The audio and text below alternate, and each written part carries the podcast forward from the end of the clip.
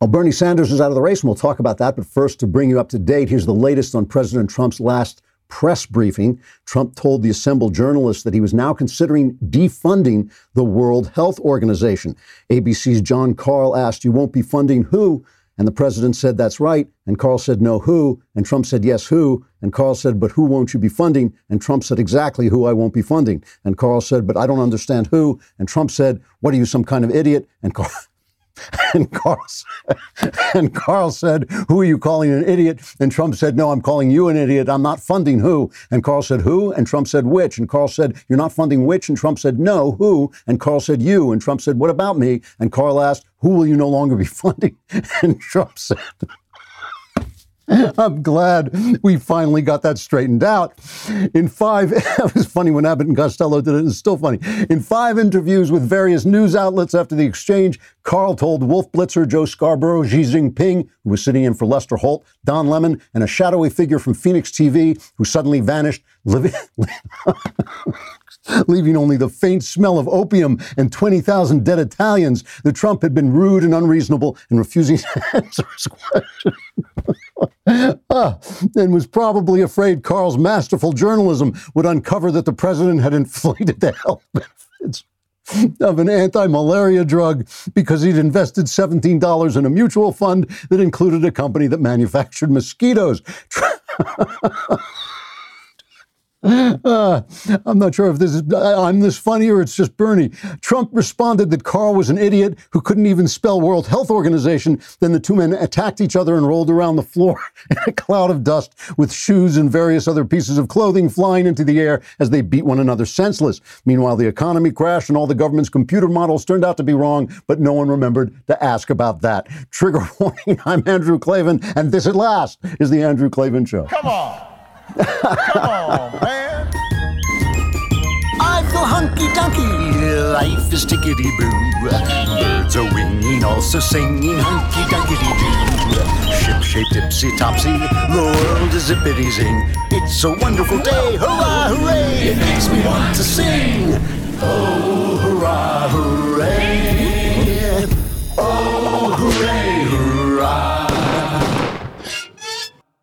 All right, the real news. I'm probably just laughing because Bernie Sanders dropped out of I the think race. of communism when I think of Bernie. Who doesn't? Who doesn't? We're going to talk about that in just a second. But first, let me just to point out my talented colleague over at City Journal, Christopher Rufo, uh, wrote an article there entitled "The Rorschach." Epidemic. And his observation is that partisans on all sides are using the current crisis as proof of their favored positions. Leftists see a failure of capitalism, rightists see the effects of stifling regulation, China fans see the effectiveness of their authoritarian model, and sensible people see an oppressive communist Chinese government which covered up while the world grew ill because they eat bats like savages. Rufo makes the larger point, quote, the virus reminds us that in a time of panic, people retreat to their familiar corners and that the most extreme views find an audience, unquote. This seems no doubt true. And I think part of the reason is that in moments of high emotion, people lose their patience and they want answers right this minute when learning the truth takes time. Recently, I was reading an essay by the Soviet revolutionary Leon Trotsky because after reading the New York Times in the morning, I wanted to check in with someone more moderate. Trotsky, writing in the Great Depression on the eve of World War II, was practically rubbing his hands together at what he thought was the failure of capitalism. The Depression and the rise of Hitler were proof positive to Trotsky that the predictions of Karl Marx were coming true as promised. If Trotsky could have lived into the 1990s, it would have struck him like an ice axe to the head that what had seemed obvious in his little sliver of time turned out to be completely wrong in the long run. It was capitalism that adapted and thrived, and communism that d- devolved into a dead idea that could only be, be believed by Bernie Sanders, which is an excellent reminder that emergencies don't change first principles. That's what you've got to stick to. Human dignity requires freedom. Freedom requires harsh limitations on the powers of government, including its power to use your money, and, vir- and it also requires virtue on the part of the people. Capitalism is moral and works. Socialism is slavery and doesn't work and is also slavery. Or did I mention that already? The flu is the flu. It will come and go and take some of us with it. The moral imperative of liberty and the sinful, corrupt, and power hungry nature of the human soul will still be here when it's gone, same as they were before it came. Not one eternal thing will change. That's what makes them eternal. Yesterday, today, and forever, our battle cry should always be freedom and don't eat bats. All right, let us talk for just a moment uh, before we get to Bernie about Ashford University. You're at home, good time to get a, an advanced degree. We all have an idea of what our dream job looks like, but someone isn't just going to hand it to you. Odds are you'll need at least a bachelor's degree to make that dream a reality. And it's hard to go back to school while you're working. That's why you'll love Ashford. Ashford University's online bachelor's and master's degree programs allow you to learn on a convenient and flexible schedule. You can study wherever you're the most comfortable learning. Enrolling in one six week course at Ashford makes you a full time student. So you can do it right at home you can listen. This is the time. This is a great time to get an advanced degree. They really are helpful, or to get a bachelor's degree if you haven't had that, which is especially helpful. You can pursue the master's or bachelor's degree you've always wanted in programs like business administration, healthcare administration, and psychology, just to name a few. The SAT, GRE, GMAT, and other standardized test scores are not required for enrolling at Ashford. Ashford University is accredited by WASC, Senior College, and University Commission. Get on the road to earning your degree and making your dream job job a, a reality. There's no fee to apply at ashford.edu slash Andrew. That's ashford.edu slash Andrew for no fee to apply. ashford.edu slash Andrew. Not all programs are available in all states. I just have to look at the other. All right, so Bernie's out. Uh, here's his speech. I wish I could give you better news, but I think you know the truth and that is that we are now some 300 delegates behind Vice President Biden, and the path toward victory is virtually impossible. So while we are winning the ideological battle, and while we are winning the support of so many young people and working people throughout the country, I have concluded that this battle for the Democratic nomination will not be successful. And so today, I am announcing the suspension of my campaign. Dr. Martin Luther King Jr. reminded us that, quote, the arc of the moral universe is long, but it bends toward justice, end quote. The fight for justice is what our campaign has been about. The fight for justice is what our movement remains about. Today, I congratulate Joe Biden, a very decent man, who I will work with to move our progressive ideas forward. So he endorsed uh, Biden, and Biden gave his reaction in a conversation with Michigan Governor Gretchen Whitmer. Are fig Newtons your favorite snack? well, uh, they're among the favorite. You know why? They're small and I can sneak them. I, you know, the, you can buy little packs of them, and I get them on the uh, on, on the planes when I fly back and forth. And but the thing that is the thing that everybody makes fun of me that when in doubt, I have a peanut butter and jelly sandwich. But I learned everybody was making fun of that, and I found out John Kerry has the same addiction: peanut butter and jelly sandwiches. But peanut butter jelly sandwich is always good. my, my, daughter and I enjoyed it when you were in Michigan, and you shared your fig Newtons with us. We oh, that's right. I had some then. I remember that. so the Democrat Party is in the best of hands. Interestingly, Sanders uh, said that he would remain on the ballot in the remaining states on the calendar to amass more delegates to have influence at the Democrats' convention. So he's going to extort uh, uh, cons- uh, concessions out of Biden at the convention, assuming Biden actually makes it to the convention or knows where it is. Trump's tweet was Bernie Sanders is out. Thank you to Elizabeth Warren. If not for her, Bernie would have won almost every state on Super Tuesday. This ended just like the Democrats and the DNC wanted, same as the crooked Hillary fiasco. The Bernie people should come to the Republican Party for a trade. Uh, you know, that, that is interesting because that is the big question. The big question now is we all remember those Project Veritas videos of those radical Bernie supporters who said if Bernie didn't get it, this Milwaukee will burn and all this. And big, big question whether those people are going to follow uh, Bernie uh, Biden, because about 15% of them polled have said they would join Donald Trump. They're looking for change, and they're going to obviously get a lot more change with President the Donald than they're going to get with Biden. So interesting times to come.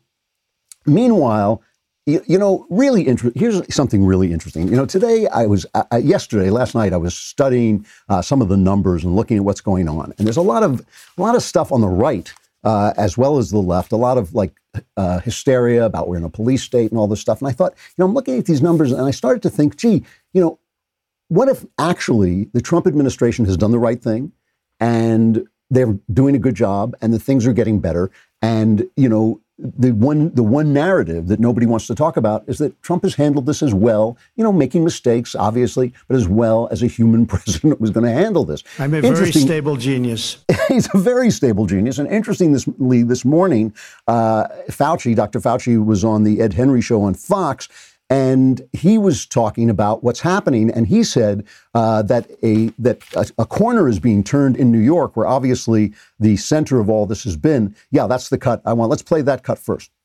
The number of deaths on a given day uh, continue to increase. You know, at the same time, seemingly paradoxically, but not, we're saying that we're starting to see some glimmers of hope uh, because the deaths generally lag by a couple of weeks behind what's fueling the outbreak, namely the number of new cases and the number of hospitalizations. So at the same time as we're seeing an increase in death, like typically what we're seeing now from New York, over the last few days, there's been a stabilization and a decrease in the hospitalizations, admissions to intensive care, and the requirements for intubations. That means that as we get further on beyond this week, we should start to see the beginning of a turnaround. So this is absolutely good news. The the latest computer models, and you know, I always tell you, you get tomorrow's news today uh, on this show. It really, I mean, uh, half the time I'm obviously, you know, sort of kidding, but it is actually also absolutely true. I have gotten this thing. I've been right on this thing. I've been as, as right as Donald Trump thinks he is, which is an amazing thing. And you know, I keep telling you about the the computer models, and I'm getting a lot of uh, letters from engineers saying I've gotten this right. The computer, the way I'm talking about computer models are right. They've now dropped to, uh, and are predicting 60,000 deaths, which is a very, very bad flu season. That's about what happens in the worst flu seasons in America, 60,000 deaths. And so we started at 2 million. Remember, that was from the Imperial College in London. Now, then we went down to 240,000. And remember, that was what uh, NBC mistakenly called the worst case scenario. While Fauci, to his credit, by the way, has always been saying this is the way computer models work. He keeps saying that, and the press then translates that into the worst possible news it can come up with. And now they're saying 60,000, which again is good. And you'll notice that Fauci is very convinced that this is because of the social distancing. That the reason it's coming down is because it's not just because the the computer models were wrong. He believes it's partly because of the social distancing. And Ed Henry, who was doing a very good job with this interview, uh, asked about we should we now start thinking about planning the way forward. Do you think it's uh, now time to have the conversation to begin planning to start opening up pieces of the economy? Well, obviously, uh, we're doing that right now, even as we speak. I mean, you don't want to let up at a time that's premature, but right now we are clearly looking at if we, in fact, are as successful as we hope to be over the you know extended 30-day period that the president announced uh, several days ago, namely extending the period of restrictions and guidelines to the end of April that if in fact we are successful, it makes sense to at least plan what a reentry into normality would look like. That doesn't mean we're going to do it right now, but it means we need to be prepared to ease into that. And there's a lot of activity going on. I was down in the White House in the Roosevelt room last night until late at night discussing just what you're saying right now so this is a good thing, you know. It's not taboo. It's not taboo to talk about going forward. I mean, it's taboo to some of the mainstream media who want to spread despair and terror, but it's obviously in the administration. They are doing what they're supposed to be doing. You know, one of my favorite columnists, and I think one of the most underrated columnists in the country, is Holman uh, Jenkins Jr. And one of the reasons I know he's brilliant is he's now saying uh, what I've been saying for four weeks. That's how you can tell who the really good columnists are because uh, they catch up with me eventually. But he, you know, here's something uh, he writes this very well, so it's worth reading. He says there'll be much to criticize about the Trump administration's response, just as we can never forgive FDR's baiting of Japan with embargoes while leaving the fleet bottled up in Pearl Harbor, uh, Kennedy's actions at the Bay of Pigs, Johnson's in the Tonkin Gulf in the midst of a global flu pandemic that was particularly fatal to young adults, Wilson Woodrow Wilson sent packed troop ships to intervene in World War I. If Truman had let Stalin know the U.S. was prepared to, sp- to spend 36,000 lives and threaten nuclear war over South Korea, the Korean War never would have happened. He says, I could go on. Mr. Trump is the worst president we've ever had, just like some of the best presidents we've ever had were the worst presidents we've ever had. He says, From the bottom of my heart, let me point out how genuinely worthless some journalists are as thinkers and critics when they venture beyond their job of getting quotes and facts right. The media is staffed with people for whom the hindsight fallacy is not a fallacy, right? That you should have seen it coming, which is what we've said. It's not it, nobody sees it coming because you're always being warned about a lot of things all the time. Nobody knows which disaster is the one that's going to hit, and we can't prepare for everything. I mean, you know, we talk about a pulse bomb, you talk about diseases, you talk about the internet crashing or uh, somebody getting a worm into the internet. All these things are possible. You work hard to try and uh, safeguard the systems that we have, but it's the threat that you don't see coming. It's the it's the unknown no, it's the unknown unknowns, the things that you don't know that you know. So on the right, you know, I'm, I'm hearing uh, these kind of conspiracies uh, that this is insane, that we're in a police state.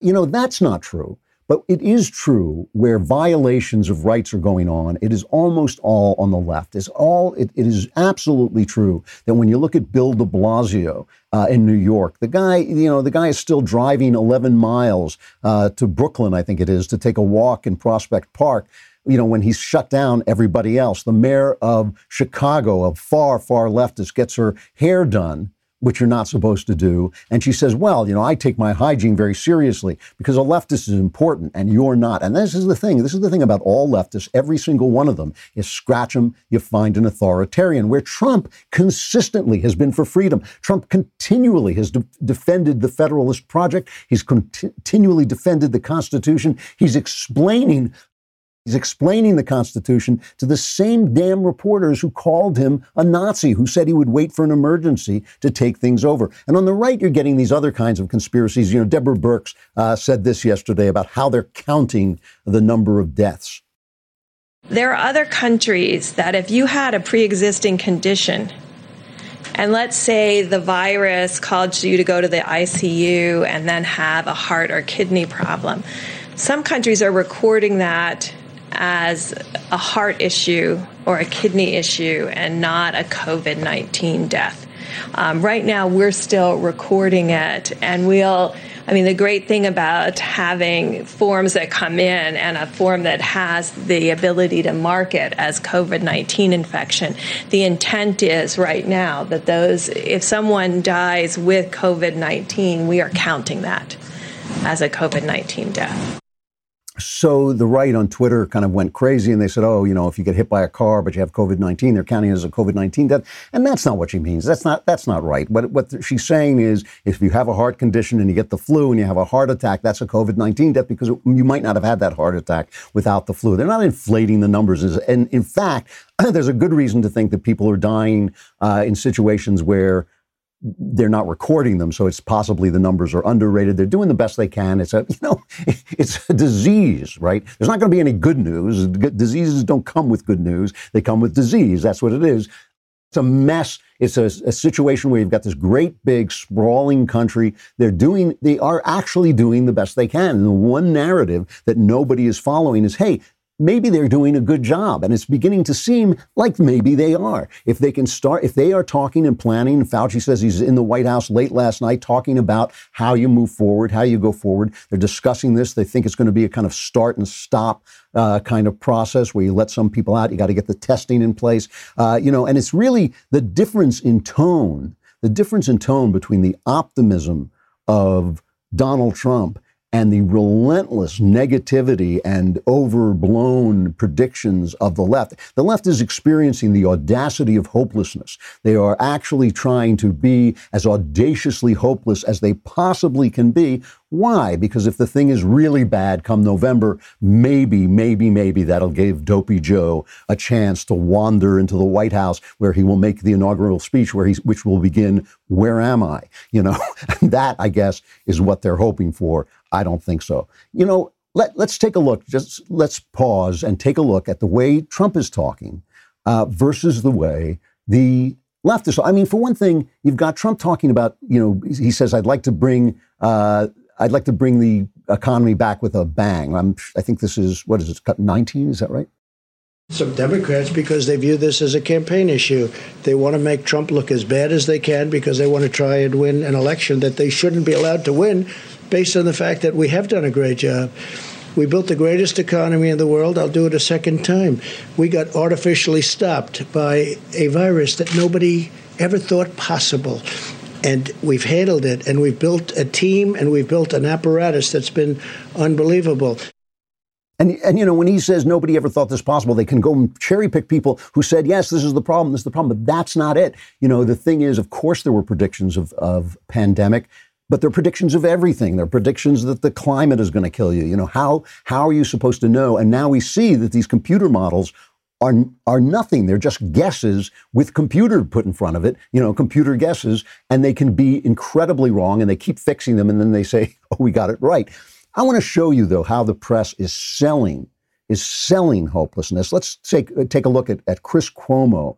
Uh, now, Chris Cuomo is suffering from this disease. I hope he gets better soon. He's still an idiot. Okay, it hasn't changed. It hasn't changed that. He's got a high fever. I truly do. I truly hope he gets better soon and he's on the mend. But but still, what he does here is really unfair. He attacks Trump for being a hopeful guy. And, and please listen carefully to what Trump says in this clip organized by Cuomo.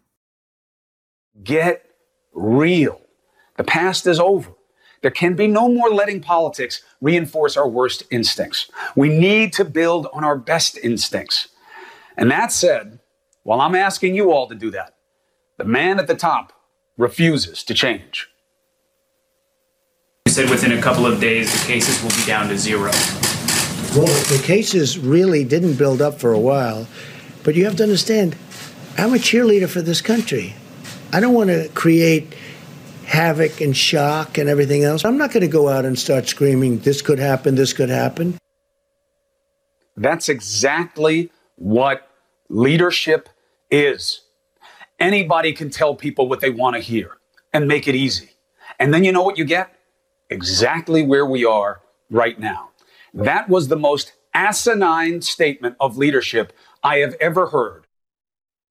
So he's saying, I love this thing that Trump says, I'm not going to say this could happen and that could happen. He's not going to go to worst case scenarios and conjecture things that might never happen. And Cuomo says, that's exactly what leadership is. It's terrifying people with possibilities. It's not, how can you preach hope in the darkness? But before you forget the way, the clip that he played of Trump, let's play the real clip of what Trump actually said, unedited. Cases really didn't build up for a while, but you have to understand, I'm a cheerleader for this country. I don't want to create havoc and shock and everything else, but ultimately, when I was saying that, I'm also closing it down. I obviously was concerned about it because I closed down our country to China, which was heavily infected. I then closed it down to Europe. That's a big move, closing it down from China and then closing it down from Europe and then ultimately closing it down to the UK. So, and it was right about that time. But I'm not going to go out and start screaming, this could happen, this could happen. So, again, as president, I think a president has to be a cheerleader for their country. But at the same time, I'm cheerleading, I'm also closing down a very highly infected place, specifically the location, as you know, in China that had the problems. And we're closing it down, but we close it down to all of China, then we close it down to all of Europe. Those were big moves. So he says, I'm, I'm talking hope. I'm being as hopeful as I can be while I'm taking the actions that you have to take, like the duck who looks serene on the surface of the water, but his work is pat- paddling as fast as he can underneath the water. Think about this for just a second, all right? T- take Trump out of it because, you know, Trump does, he rambles and he doesn't, he's not the most articulate guy and he's got the uh, hyper, hyperbolic language and all that stuff. Okay, fine. Take him out of it for a minute. He's a great big character. This is a great big country and Trump is a great big character, right? And that's, he actually fits the country. But think for a minute if you're watching a movie and you've got a hero. Because one of the things that Hollywood always does is they take people like Harvey Weinstein and they portray them as Richard Gere. And so when Richard Gere has two girlfriends, and you think, wow, that's kind of cool because it's Richard Gere and he's handsome. And then you think, oh, but really, this is about a fat, ugly little man in Hollywood, okay? So if you take Trump out and you have him played by whoever your favorite hero is uh, in the movies, Tom Hanks or Brad Pitt or whoever it is, and you think here's a guy telling the people behind him in a disaster to have hope, but meanwhile he's firing over the parapet at the at the bad guys. You know, he's saying, "Don't give up. You know, this is going to be all right. We're going to come through this." But meanwhile, he's fighting the bad guys. That's what Trump is doing. That is essentially what he's doing. And the one narrative, the one narrative on the right and the left, the one narrative that nobody has thought of is maybe this is as good a job as a human president can do, right? I'm not, it's not without mistakes. It's not without saying stupid stuff. It's not without moments that you wish weren't there. You know, that's part of his humanity and also part of the size of the guy, which is a guy of that, who's that large a character is going to do big things. And when he does something dumb or says something dumb, it's going to be, again, a big thing. So, so, you know, this, this idea that, that something is terribly wrong with our response, may just be kind of a natural panic reaction that we're all feeling anxiety, we're all feeling afraid, but maybe this is the best way to navigate through. It kind of seems like it is. You know, uh, there was a uh, uh, J.D. Vance, the guy who wrote Hillbilly Elegy, wrote a really good Twitter thread where he was just examining some of the numbers because one of the things that the uh, right is saying is, oh, it's just a bad flu. And it's obviously not just a bad flu. And the reason I say it's not just a bad flu is not only because Boris uh, Johnson in England is still in the hospital, still in the ICU, and that's, you know, kind of strange for just a bad flu. It's not just that. It's the reports from the front lines, what the doctors are saying, the weary doctors, the fact that the hospitals, and obviously it's not as bad anywhere else as it is in New York, but New York, New Orleans, uh, Chicago, all the Democrat places where they told everybody it was going to be fine and are now blaming Trump. You know, those are the places where where things are bad, and they're obviously this is not your normal flu season. Something has gone uh, has gone terribly wrong, and so uh, um, Vance was looking at the numbers and he was saying, you know, at once you look at the countries where there is a large enough sample because a lot of the people on the right are looking at Iceland where nobody's sick because nobody's there, right? It's just a big rock. And he says if you look at the places where there's a large sample, it's looking like that the death rate for this thing is around, eh, you know, 1.8 to 2%, which is 20 times, if my numbers are right, is, uh, the flu is like 0.1%. That's like 20 times the flu. And obviously, it's very contagious and it seems to spread with a, incredible uh, speed. So, you know, I don't think that uh, Trump has been insane or absurd to close down the economy and to do, you know, who cares about the economy more than Trump? Nobody. Literally nobody has more involved in the economy than, than he does. I mean, uh, we've all suffered. People have suffered very much and lost jobs and all this, but Trump will lose his job too if he can't bring the economy back online. His idea that, to hear the president say, I built the best economy we ever had once and I'll do it again, to me, that's the kind of talk I want to hear out of the White House. And meanwhile, let's take a look at Ezekiel Emanuel. Ezekiel Emanuel is the older brother of Rahm Emanuel, who was Obama's uh, chief of staff. Ezekiel Emanuel is one of the main architects of Obamacare. And here's what he's talking about. Realistically, COVID 19 will be here for the next 18 months or more. We will not be able to return to normalcy until we find a vaccine or effective medications. If we prematurely end that physical distancing and the other measures, keeping it at bay, deaths could skyrocket into the hundreds of thousands, if not a million. We cannot return to normal until there's a vaccine. Conferences, concerts, sporting events, religious services, dinner in a restaurant, none of that will resume until we find a vaccine, a treatment, or a cure. Again, the audacity of hopelessness. And when you think about it, if you if you think about the corollary of what he just said, the logical inference that you can make from what he just said, it's that Trump is doing the right thing. He's saying we can't go back. So he's saying Trump did the right thing by emphasizing the social distancing. In the, it's it's worst in the place, worse in places where they didn't do that. So that Trump was doing the right thing. Why shouldn't we trust him and his staff to do the right thing again, to open up when things can be opened up. And again, it's not going to happen all at once. It's not going to be right away. It's not going to be without thought. It, more testing is going to have to be in place, different kinds of testing. We're going to need to be able to test people for antibodies. But all of these things, you know, maybe what we should do is take take a deep breath and listen to some of these these conferences, uh, these briefings carefully that the press doesn't want to cover because they get insulted, and and maybe have a little bit of faith and trust in a guy who's doing a good job. There's an interesting idea for you. All right, if you're a Daily Wire member and you haven't yet uh, participated in All Access Live over at dailywire.com, you are definitely missing out. I will be on tomorrow. Tomorrow's Thursday. Each day, when you're locked away, you forget what day it is. Uh, but each day, one of us goes live at 5 p.m. Pacific, 8 p.m. Eastern uh, at dailywire.com. And this is a new members only program. It's where me and Ben and the Jeremy Boring, the God King, and Knowles and Matt Walsh, we all sit down on different nights each day of the week and hang out with you for a little bit. It's not a show like our regular podcast, but more like a conference call or kind of happy hour where we just talk about what's on our minds and anything can happen. Uh, I think the other day, uh, Walsh's son interrupted him, and uh, he he just beat the hell out of him. It was no, I'm joking, of course, but I couldn't help myself. But anyway, it's it's a, great show. I actually enjoy it. It's, it may be my favorite show of the week because I get to talk to you, and people ask really interesting questions, and of course, my answers are guaranteed 100% correct, as they will be momentarily when we get to the mailbag coming up. So come to the come to, you will that's what you're going to sound like in just moments. Come to dailywire.com and subscribe. We need your support. We love your support and we also like to hear from you which we can't do unless you're a subscriber. Sometimes people write to me on the sly and they ask me personal questions. I say, "Look, I you know, it's not just because of the subscriber rule. It's because I can't get myself in jeopardy by answering giving people advice online. You've got to be a subscriber to get in the mailbag and have all your problems solved. Come on over to dailywire.com.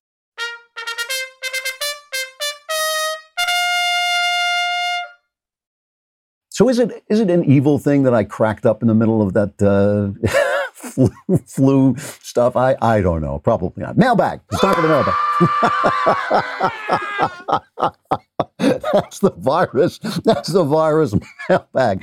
Hello, Mr. Klavan. This is not a question, but a thank you. Recently, my girlfriend was going through something at her work and was really worried about it. I recalled a mailbag question where you were talking about worry and how people hold on to their worry and that worry is something in the future that didn't happen. I listened and mentioned some of the stuff you said, and she told me that she felt better afterwards. So, once again, thank you for sharing your knowledge. And it looks like your answers are indeed 100% correct. So that I just wanted to you know pass that on to you so you know that I'm not. It's not just me making it up.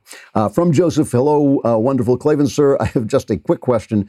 Do you think there is any point in the United in the United States history uh, that we could roll back our government to? Maybe after the Civil War or somewhere around there, and then start over again. I love the show and almost starved to death during the Klavanless weekends. Keep up the good fight. You know, I, actually, Joseph, I think that that's thinking about it the wrong way the idea that, oh, you know, back in the old days, our government would have been yay small and let's make it yay small again. I don't think that that's the right way to think about this. The government is going to be big. We are now a massive country. We're not 13 colonies in an agrarian society anymore. We are largely an urban society. We are huge. Okay. The government is going to be huge. It's not a question of small government right? It's not a question of the size of the government. It's a question of limited powers, of enumerated powers. What can the government do? And if those powers are not listed in the Constitution, it can't do them. And that's the thing that we've lost. And we've lost it in a lot of ways.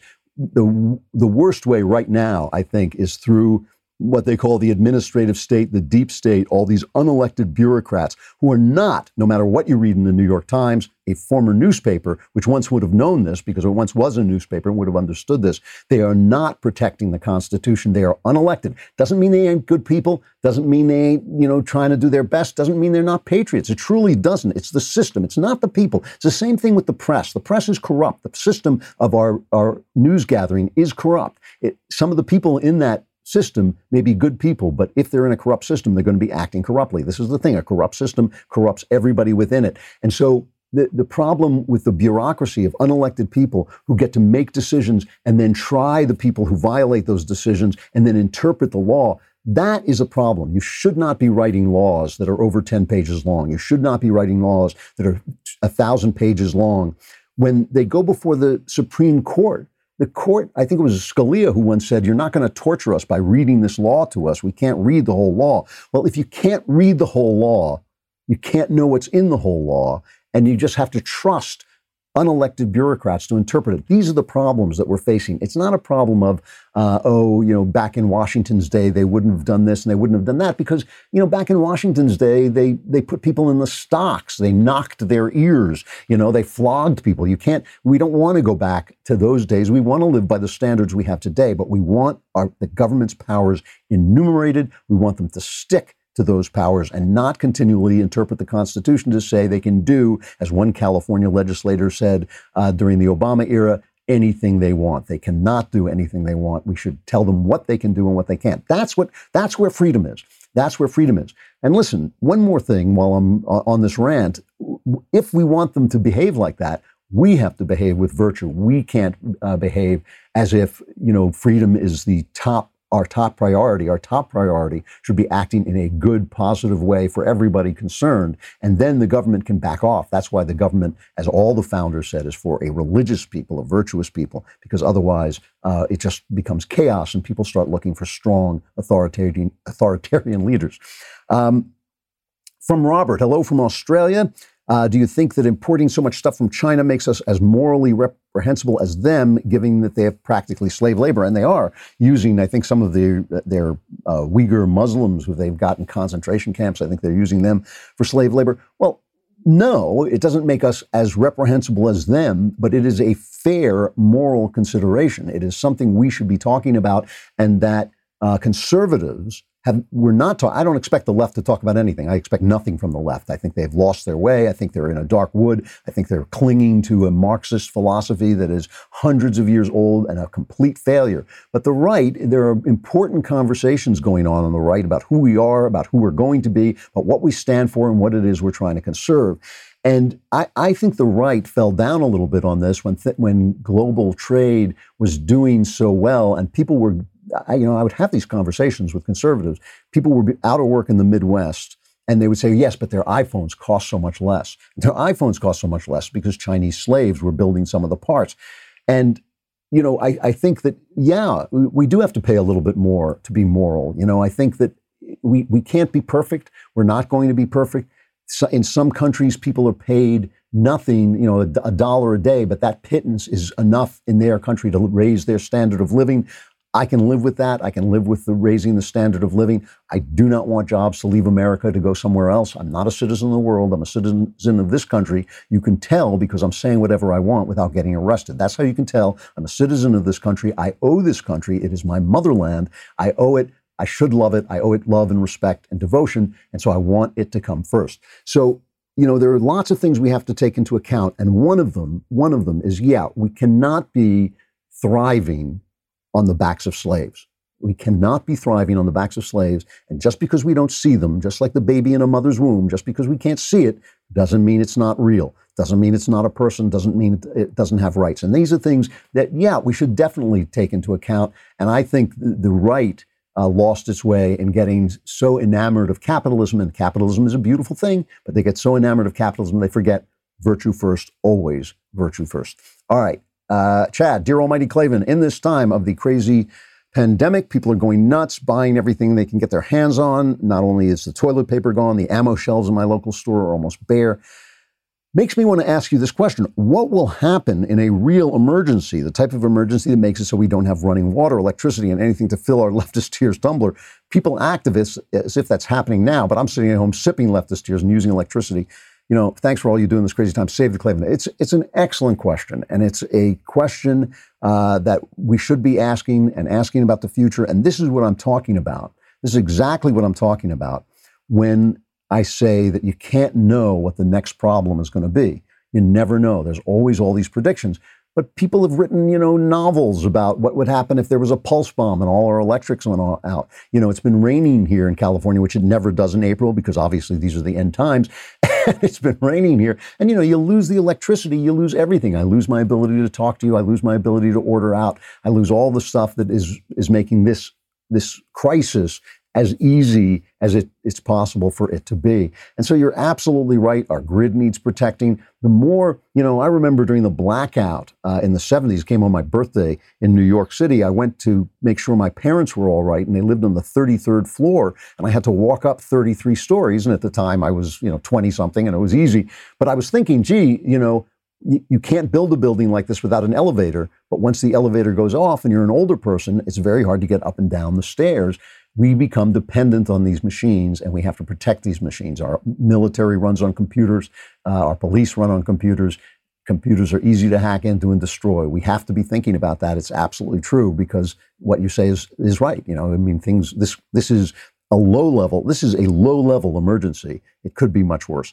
Uh, from Brandon, I have recently become began to develop my relationship with Christ and become a Christian through the study of the Bible. Oops, sorry. through the study of the Bible and with help with and the guidance. Ah, oh, there it is. Sorry. Uh, of individual, knowledgeable individuals such as yourself. and my own family, I've been struggling most recently with the guidance in the Bible that shows that living together with my girlfriend before marriage is immoral and sinful. We have been together for two years and have been living together for the majority of this time and have planned to be married soon. However, knowing what the Bible says, I'm struggling with the fact that my relationship has been sinful and continues to be. I want to be married to my girlfriend, but I'm having trouble reconciling my immoral relationship according to the Bible and choosing to continue forward with the marriage. Would this be wrong after living in direct contrast to the Word of God? Oh, I see what you're saying. You're basically saying, I slept with a girl and now I should dump her because she's not a virgin. Absolutely not. Marry her. That is absolutely ridiculous. That is not good thinking, uh, and it's not biblical thinking at all. You know, if he, the wonderful thing about uh, Jesus, the wonderful thing about Jesus Christ is he is in the business of forgiving you. That's the shop he is in. You know, it's like remember, you know, Lucy Van Pelt and Charlie Brown had the little sign that said psychiatry five cents. Well, Jesus is like forgiveness free. Okay, so you know you will be forgiven, but if you now feel that you are in a sinful relationship and can change that by marrying this young lady, marry her. I mean, that is of course the right thing to do. I mean, then and you will be forgiven for the things that went before uh, in Jesus Christ.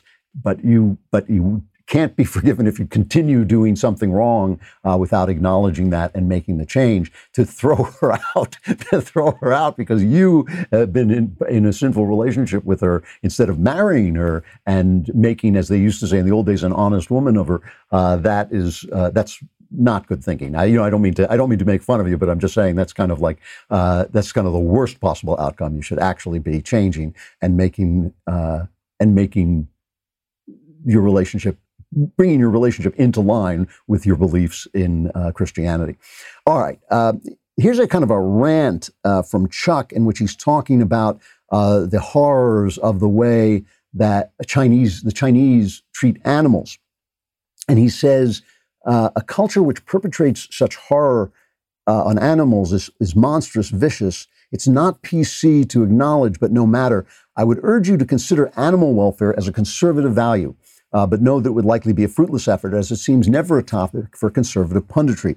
There are many like myself, socially conservative, habitually excluded from party discourse because we oddly feel torture of God's creatures is wrong. So I'll forego belaboring this. May it just suffice that it is not only in China that abuse of human rights and ethnic minorities, but also in their torture of animals. Uh, listen, this, this is, I think, something that we talk about on the right. I know that uh, both Jeremy and Ben have talked about this, and I've talked about it. Uh, my my feeling about this is yes, I think we can treat our animals better. I want to make sure, first of all, that that people have enough to eat. I obviously put the welfare of human beings first. I am disturbed by the fact, and this is something that is noticed uh, in the book and in the movie uh, Silence of the Lambs, that, you know, with a killer, Buffalo Bill refers to human beings as it, but then he talks to his dog as if it were a human being. And this is true, I think, of Yuval Harari. It's true, true of many uh, thinkers who basically deny the inner reality of being human. They think we're just meat machines, but they, for some reason, they acknowledge the humanity and the inner reality of being animals. And that is a trait that I've noticed that people who deny humans their humanity uh, frequently pass that human do acknowledge the humanity of animals. And those are the things that i think conservatives get their back up about. We want to help people first. We want to make sure people uh, go first. I don't think there's anything wrong with eating animals. I think that's part of the reason we have animals but that doesn't mean we have to torture them. And uh, it's another thing we could probably pay a little bit more for is making sure that animals uh, get good treatment. I don't think that's wrong. I don't think it's uh, silly to think about uh, these, as you say, God's, these are also God's creatures. We share the world with them. They're not on our level. They don't have our self consciousness. They're not as important as us, but in our self consciousness, we understand their feelings as they don't understand ours. And I think we have to uh, take it, to acknowledge that. We have to do the best we can without making life worse for people, much worse for people. Um, And I, again, I, I, think they do talk about that on the right. I don't think you're being quite fair about that. And I don't think you should be quiet about it. I think you should just make sure that you put human beings first. Uh, all right, I'll do one more from Zach. Uh, I am an aspiring fiction writer and do my best to write every day. Uh, however, sometimes I do not have a current project or idea to inspire me. Do you have any suggestions of writing exercises or activities to use when you are writing without the inspiration of your muse? Any suggestions would be appreciated. Uh, thanks in advance and Save the Klavan. Many of these are signed Save the Klavan, and I, all of them, of course, should be, but that, some people just are not thinking clearly. Um, yeah, you know, th- there's two things. There's two different things here. Uh, one is when you say without your muse. Uh, you know, the muse comes when it comes, but the work has to be done. And the muse gives you an idea, but of course it's you who work on, the idea. Thomas Edison said that uh, genius is 1% inspiration, 99% perspiration. Uh, it, the muse comes uh, at rare times, and then you get the idea, and then you use your craft and your talent to bring the vision given to you by the muse. And I do believe that ideas come to you from without. You bring the ideas given to the muse to the page by working every day just like you're doing now. That's one question okay? The other question is what about when you're between projects? And there's nothing wrong with taking some time off when you have nothing to say. It's nothing wrong with uh, you know with being still. There's nothing, you know, the, the old joke that all writers have to explain to their wife, every writer has to explain to his wife or her, or her spouse or her husband has to explain that when you're sitting staring off into space, you're working. I mean, it's it's really tough. It is really tough for the spouses of writers to get this right. That when you're sitting there twiddling your thumbs, that's part of your work. When you take a walk, that's part of your work. So there's nothing wrong with it being between projects and saying, okay, this is a day when I'm not going to do this. You don't want to let your discipline uh, lag. And so on the days when, you know, there's nothing wrong with journal writing, there's nothing wrong with writing things that you're not going to publish, on days when you're not going to go to work, there's nothing wrong with making sure you hit your hours and hit the, uh, fill the time. But, but for instance, after writing a novel, which is a very long project, I will take some time off. I'll stop and I'll just say, okay, let the brain recharge, let the ideas come back, let my let me think about things, let me look at things without figuring out how to describe them. There's nothing wrong with that either. So you're two, asking two different questions. You should be able to work without being inspired because you should be able to use the inspirations you've had and work them through. So that's one thing. You shouldn't be waiting around uh, to be touched by lightning before you sit your butt down in the chair and go to work. But the second thing is you also shouldn't be afraid between projects to sit still and think. And sometimes, you know, uh, Raymond Chandler, uh, who uh, who basically was the inspiration for my form of discipline, said that there should be a certain amount of time during the day. He recommended four hours, uh, which is the way I lived for most of my life. He said there's a certain time of the day when you don't do anything else except write. He said you can sit there, you just can't do anything else. And so sometimes not writing, but sitting still and thinking is an important part of the process. And I think you shouldn't be afraid to do that. I got to stop there. I'll be back again tomorrow. We'll talk more about what's happening with Bernie and Joe, what's his name, and uh, more about uh, the crisis we're in. I'm Andrew Klavan. This is The Andrew Klavan Show.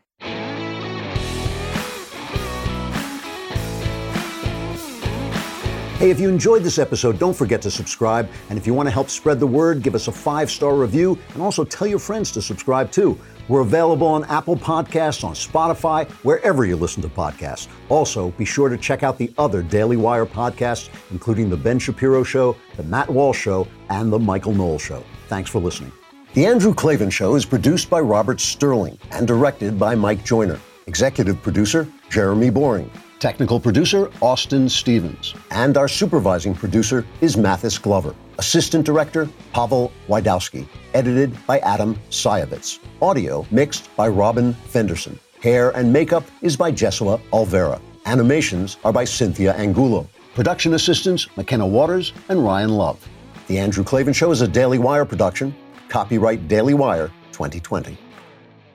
Our exalted experts want to hold us prisoner to coronavirus for another 18 months, while prosecutors dish out felony charges to formerly free Americans who have the goal to go outside for a walk. We will examine the junk science behind the most outrageous political power grab of our lifetime. Then China infiltrates a White House press briefing. President Trump threatens to cut funding to the World Health Organization. And Joe Biden steps up and addresses the nation about his weakness for fig Newtons. All that and more, check it out on The Michael Knowles Show.